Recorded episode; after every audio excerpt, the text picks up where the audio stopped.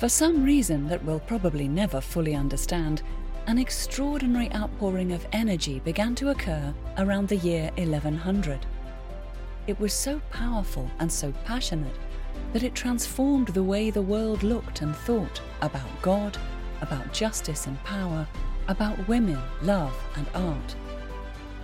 This story starts with the almost unbelievable life of the woman we will come to know as Eleanor of Aquitaine.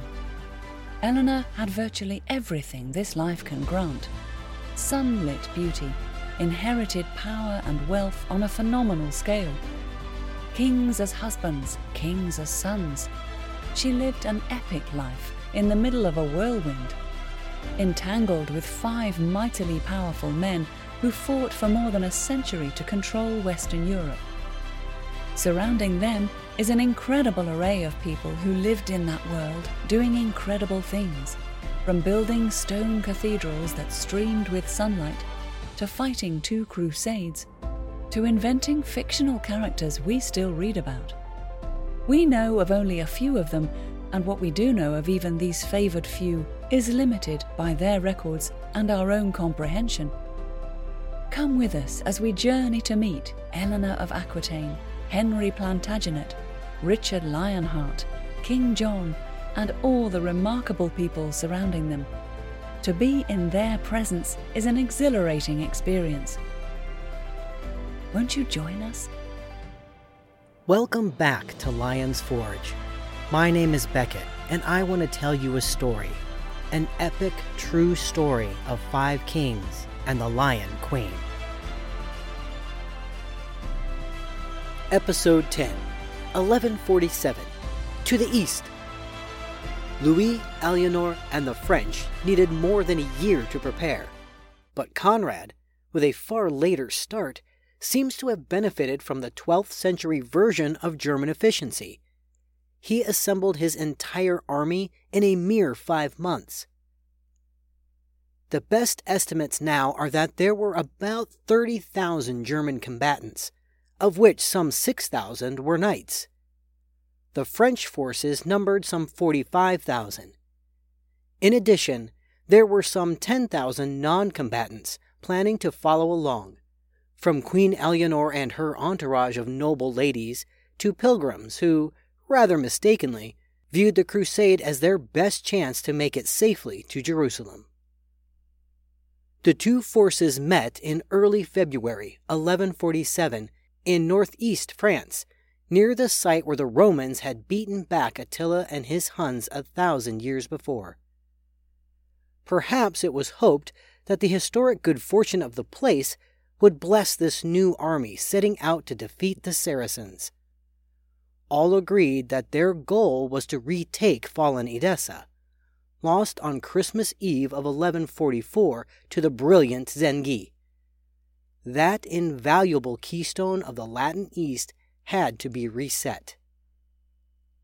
We thus have before us the picture of some 85,000 individuals and their support networks preparing to travel east. They were en route to the greatest western city in the world of the 12th century, the fabulous walls of Constantinople, the 2,000 year old capital of the late Roman and then the Byzantine worlds, one of the most fabled cities on earth. It lay at the easternmost tip of Europe on the shores of the great natural harbor called the Golden Horn, and faced across the narrow blue green waters of the Bosphorus into Asia. Massively larger than any European city then in existence, wealthy thanks to growing trade between East and West, and an advanced tax system that fed from it, Constantinople was glorious. Russian envoys had enviously written home two centuries before that they didn't know if they were in heaven or on earth after entering the doors of the magnificent Cathedral de Hagia Sophia, Holy Wisdom. To get there, both armies and their immense wagon trains, swollen by Eleanor's entourage, would have to cross half of Europe, along with the better part of Byzantium. There were two accepted routes. One was to slide south into Italy and then go by ship across the Mediterranean, departing from the east coast of Italy. If your ship didn't go down in a storm or torture you nearly to despair with seasickness, the sea route was a quicker trip, easier on men and animals. Unfortunately, it was frighteningly expensive, especially when tens of thousands had to book passage. Roger, king of Sicily, who controlled the eastern ports, unmistakably favored this approach, so clearly of potential benefit to resident shipbuilders, merchants, and prostitutes. However, Roger and Conrad vehemently disliked each other, which made it unlikely that the Germans would go by sea. The Byzantine emperor, Manuel Comnenus, who hated Roger even more than the Germans did, argued in favor of the well known land route which had been used 50 years before during the First Crusade. Conrad and Louis agreed. The two would cross Europe separately and meet in Constantinople, forming a giant invasion force to battle the infidels. Let us consider even 20,000 armed men, possibly somewhat short on both discipline and training, heading anywhere at the same time. They would in turn take their personal support systems servants, blacksmiths, arrow makers, chaplains, and stalwart men to carry the boats overland, not to mention the women who have always followed armies, some to watch over their husbands, and some to watch over other people's.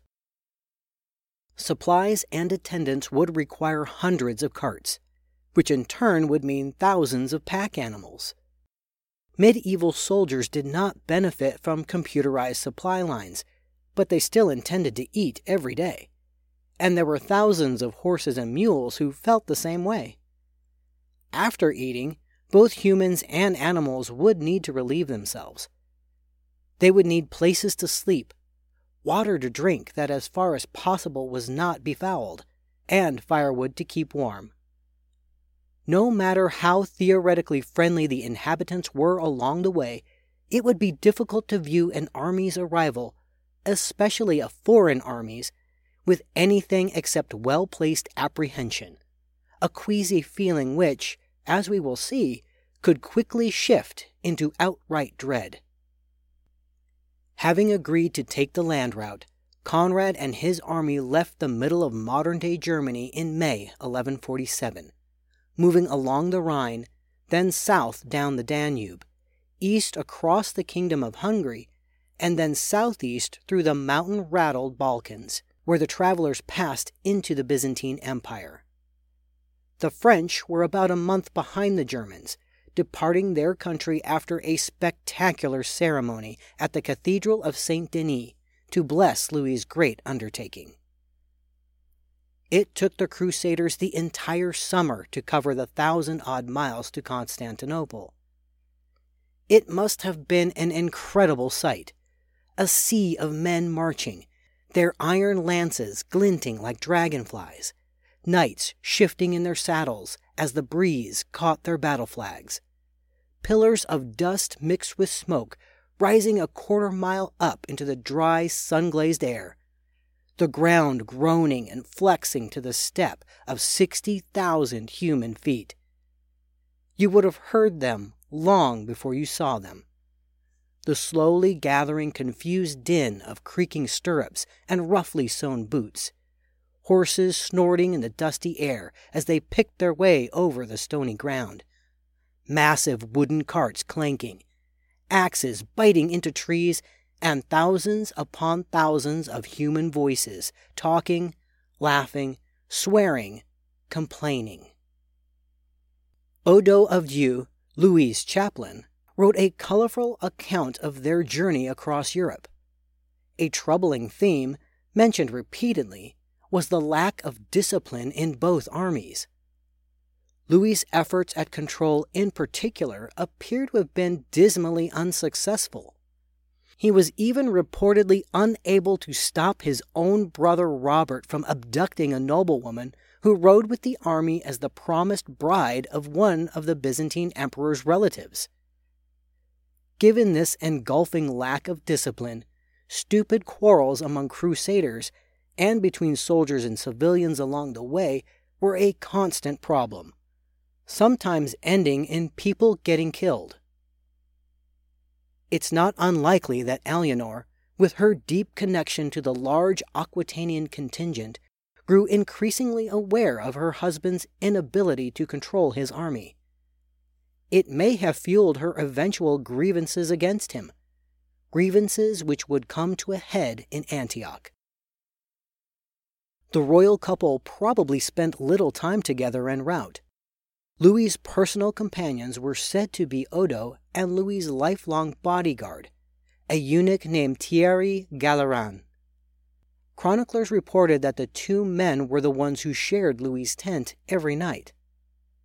Galleran's physical state may have lifted him out of the peasantry, since it was firmly believed that eunuchs had no dynastic ambitions of their own, thus guaranteeing total personal loyalty. Louis obviously enjoyed the man's company, trusting him not only as a bodyguard, but as something of a personal adviser. According to chroniclers, Galleran did not like Alienor, and Alienor returned the compliment. While Louis spent his time with his chaplain, his eunuch, and his knights, we can assume Eleanor traveled with her own rather more jolly companions, fellow Aquitanians, whose boisterous sense of humor and fondness for stories, wine, and music matched her own. Every day would bring new things to see, new smells and sounds, the ladies traveling sometimes on horseback, sometimes on litters carried by men servants. In the evenings, under black skies frosted by moonlight, her knights would ease out of the line of march to come back to pay their respects and to flirt with the loveliest women within a thousand miles. Troubadours, expressly forbidden by papal edict, were there anyway toasting the laughing beauties whose valor was claimed to outshine the legendary Amazons. If Eleanor found this epic journey vastly diverting, Odo was not a happy traveler. His chronicle makes frequent references to mud, floods, desolate country, and the cunning malice of foreigners. He hated his German allies, since he claimed they wouldn't allow the French to buy anything until the Germans got enough for themselves. As supplies got tighter, prices surged for everything. Louis was writing back to Suger, his regent in Paris, asking for yet more money before even getting out of Hungary. Odo's reports reached something of a crescendo of xenophobia when the French crossed into Byzantium, populated by what he called the Greeks, described as miserly cheats who refused to provide adequate supplies to the passing army, even though they lived in a quote, beautiful and wealthy land. Unquote. The lack of hospitality among the natives isn't hard to fathom. Odo writes with startling honesty that since the Europeans considered the local population not to be Christians, they determined that killing them was of no importance. No wonder the frightened locals would sell only meager amounts of food in small baskets lowered at the ends of ropes from the town walls, or that a drunken crusader who stumbled off from his companions after dusk could end up hacked to death beside the road.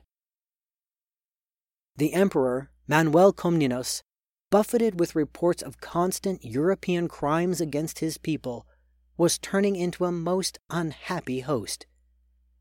True, his country had happily welcomed the First Crusade 50 years before, but that crusade had begun on an entirely different note. That time, the Byzantine emperor had begged the West for military aid against the terrifying Moors. This time, Europeans were streaming toward Constantinople primarily because of the loss of their Edessa and their worries about what Edessa's fall might mean to them. Manuel Comnenus was accordingly mired in a quandary that would vex even the most pragmatic of kings.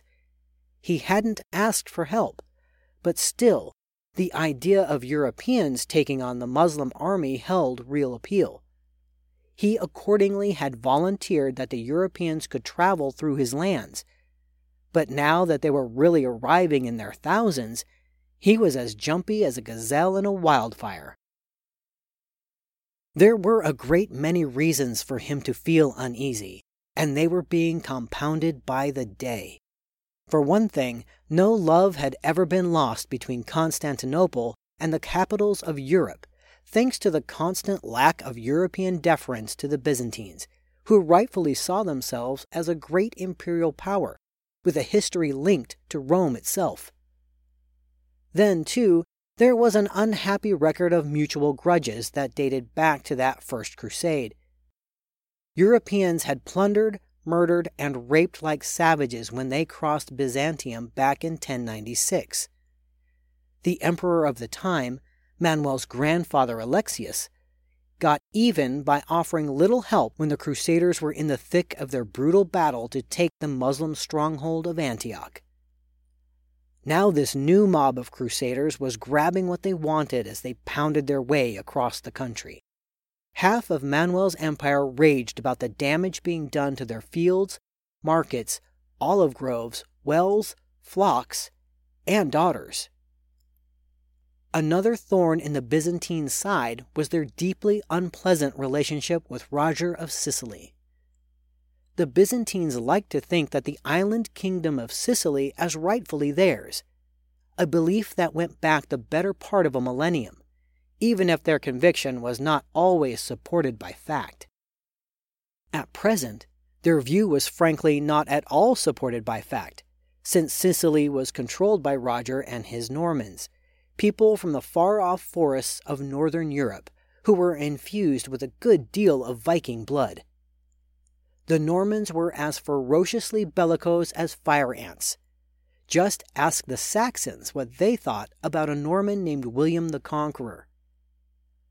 Normans had fought in the First Crusade, and there were old rumors, probably true, that they had plotted to attack the Byzantine capital when they had last been in its sights a half century before.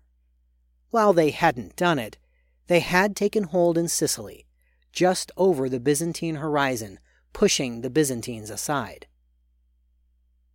Now here was a new flood of Norman crusaders sweeping across his lands, and Manuel's anxieties on that score probably weren't relieved when Roger decided to raid hard along Manuel's coastline at the same time the emperor must have belatedly considered what it meant if tens of thousands of these semi barbarians from the West, with marginal levels of discipline and low thresholds of boredom, were going to camp outside his fabulous walls.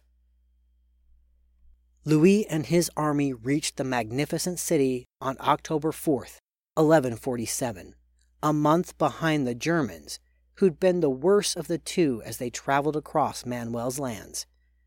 They had already been forcibly urged by Manuel to take themselves east across the Bosphorus, away from the precious capital. But while he'd had sped Conrad and the Germans off to the east with a haste that bordered on the insulting, he and his European wife, Empress Irene, born as the less regal Bertha of Bavaria, were more gracious to the Capets. When Louis arrived at his gates, Manuel sent a reception committee worthy of the visiting monarch, whom he received at his palace with an imperial kiss of peace. The French were staggered by the wonders of Constantinople.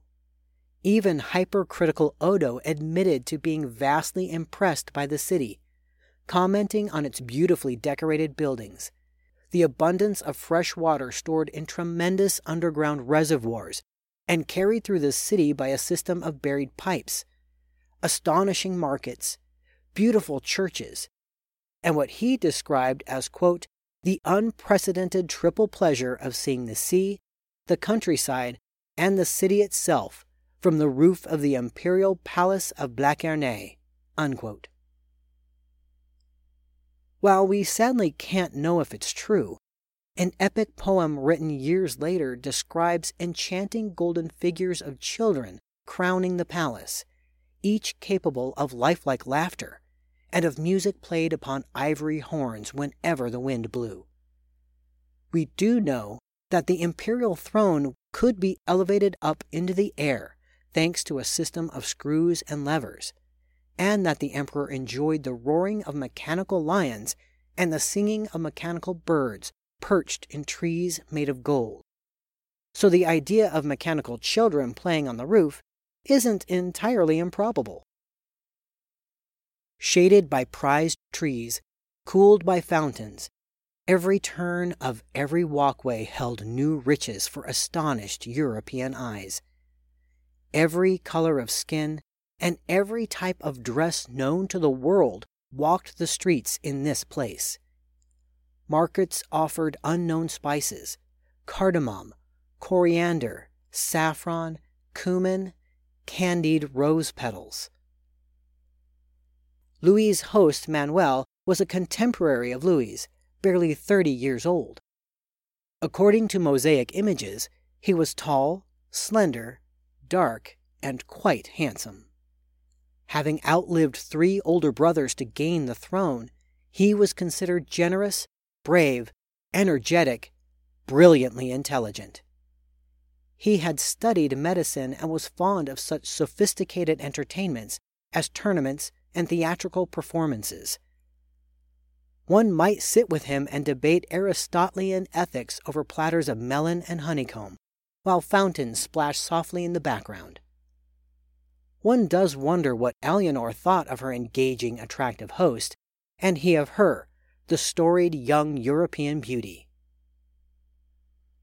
Manuel made time to tour the city's graceful, leafy streets with Louis, showing him the priceless relics so dear to Louis's heart the holy lance that pierced Christ's side, the crown of thorns, the Magi's gifts to the baby Jesus, the stone that had been rolled from the door of his tomb on the first Easter Sunday. The French royal retinue also saw the incredible wonders of Hagia Sophia lit by 10,000 candles, and the imperial palace, so grand that even Odo was thrilled, writing feverishly that it surpassed anything he had ever seen. Nightly banquets were supreme examples of the imperial couple's hospitality. The food would have been a revelation in itself to the French. There was meat dusted with za'atar, a spicy, aromatic blend of thyme, cumin, roasted chickpeas, pomegranate juice, and lemony sumac. Perhaps they ate warm cheese filled pastries soaked in orange scented syrup, or a dish where cubes of lamb fat were baked to flavor the traditional combination of ground meat, minced onion, and bulgur wheat. Desserts of honeycomb were garnished with dried rose petals. It might even have been their good fortune to feast on the seasonal treat of wild thistles called akub. But even the jaded urbanites of this incredible city must have stopped dead as Alienor's contingent clattered by on horseback, described by one who saw them as dressed like men, armed with lances and battle axes, bold as Amazons. We can even catch a glimpse of Alienor herself, quote, richly dressed, elegant in her bearing, unquote, wearing golden boots that radiated the sun itself. The Byzantine chronicler Niketas Choniates compared her to Penthesilea, the legendary queen of the Amazons. The riches and grandeur of Constantinople were so dazzling that the hospitality of the imperial court may have inadvertently spawned the accusations of treachery Europeans later hurled at Manuel and the Byzantines. If this man ruled such a wealthy and beautiful city, surely his resources were limitless. By definition, then, it should be the merest trifle to the Byzantines to arm, feed, and reinforce the crusading armies whenever they needed his help. A European assessment which would spawn a deep sense of betrayal when such help was not always forthcoming for gracious host he may have been, but Manuel was above all a masterful dissembler. He had to be. He ruled an empire that faced perpetual threat on two fronts. To the east from the Muslims, and to the west from the Normans ensconced in the Mediterranean. Nor did he believe that his supposedly friendly European visitors could ever be entirely trusted not to turn on his wondrous city. The existence of the Crusader states at his end of the Mediterranean were ready evidence of European interest in occupying lands they took from others. Manuel was therefore inherently disinclined to be overly friendly to his friends or overly hostile to his enemies. Keeping everyone off base was the essence of his strategic plan. Even as he toasted the Capets at glorious banquets, he had a peace treaty with the Moors back on his desk. The chronicler Choniates said outright that Manuel encouraged Turkish attacks on the Crusaders, a startling report confirmed some years later by another Eastern chronicler, Michael the Syrian, who wrote that the emperor worked in concert with the Turks to slow the Europeans. And so, within two weeks of their arrival, the time came for the Byzantines to say an affable, if definitive, farewell to the French. Manuel Komnenos sent this second wave of annoying Westerners off across the Bosphorus, scrambling up and down its steep, rocky banks. As they went, the French were rustling with an unaccustomed sense of unease. There had been a partial eclipse of the sun, which everyone feared as a signal of evil to come. And in his haste to move everyone along, Manuel had deprived the two armies of the chance to meet in Constantinople and make plans for their campaign against one of the toughest fighting forces in the world. Separated by several weeks, effectively as disconnected as if one of them were on the moon, the Germans and the French were each on their own. The Saracens lay ahead. We've come to the end of our story for the time being. I am Beckett Arnold, narrating from the book Lion's Forge adapted for us by the author, Karen Markle Knabb.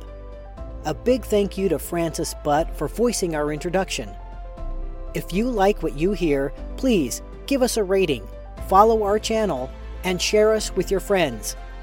Most importantly, please join us again October 2nd for the next episode of Lion's Forge, available everywhere you get your favorite podcasts streaming on YouTube with video episode trailers, and now on Facebook, where you can ask questions, leave reviews, and interact with me.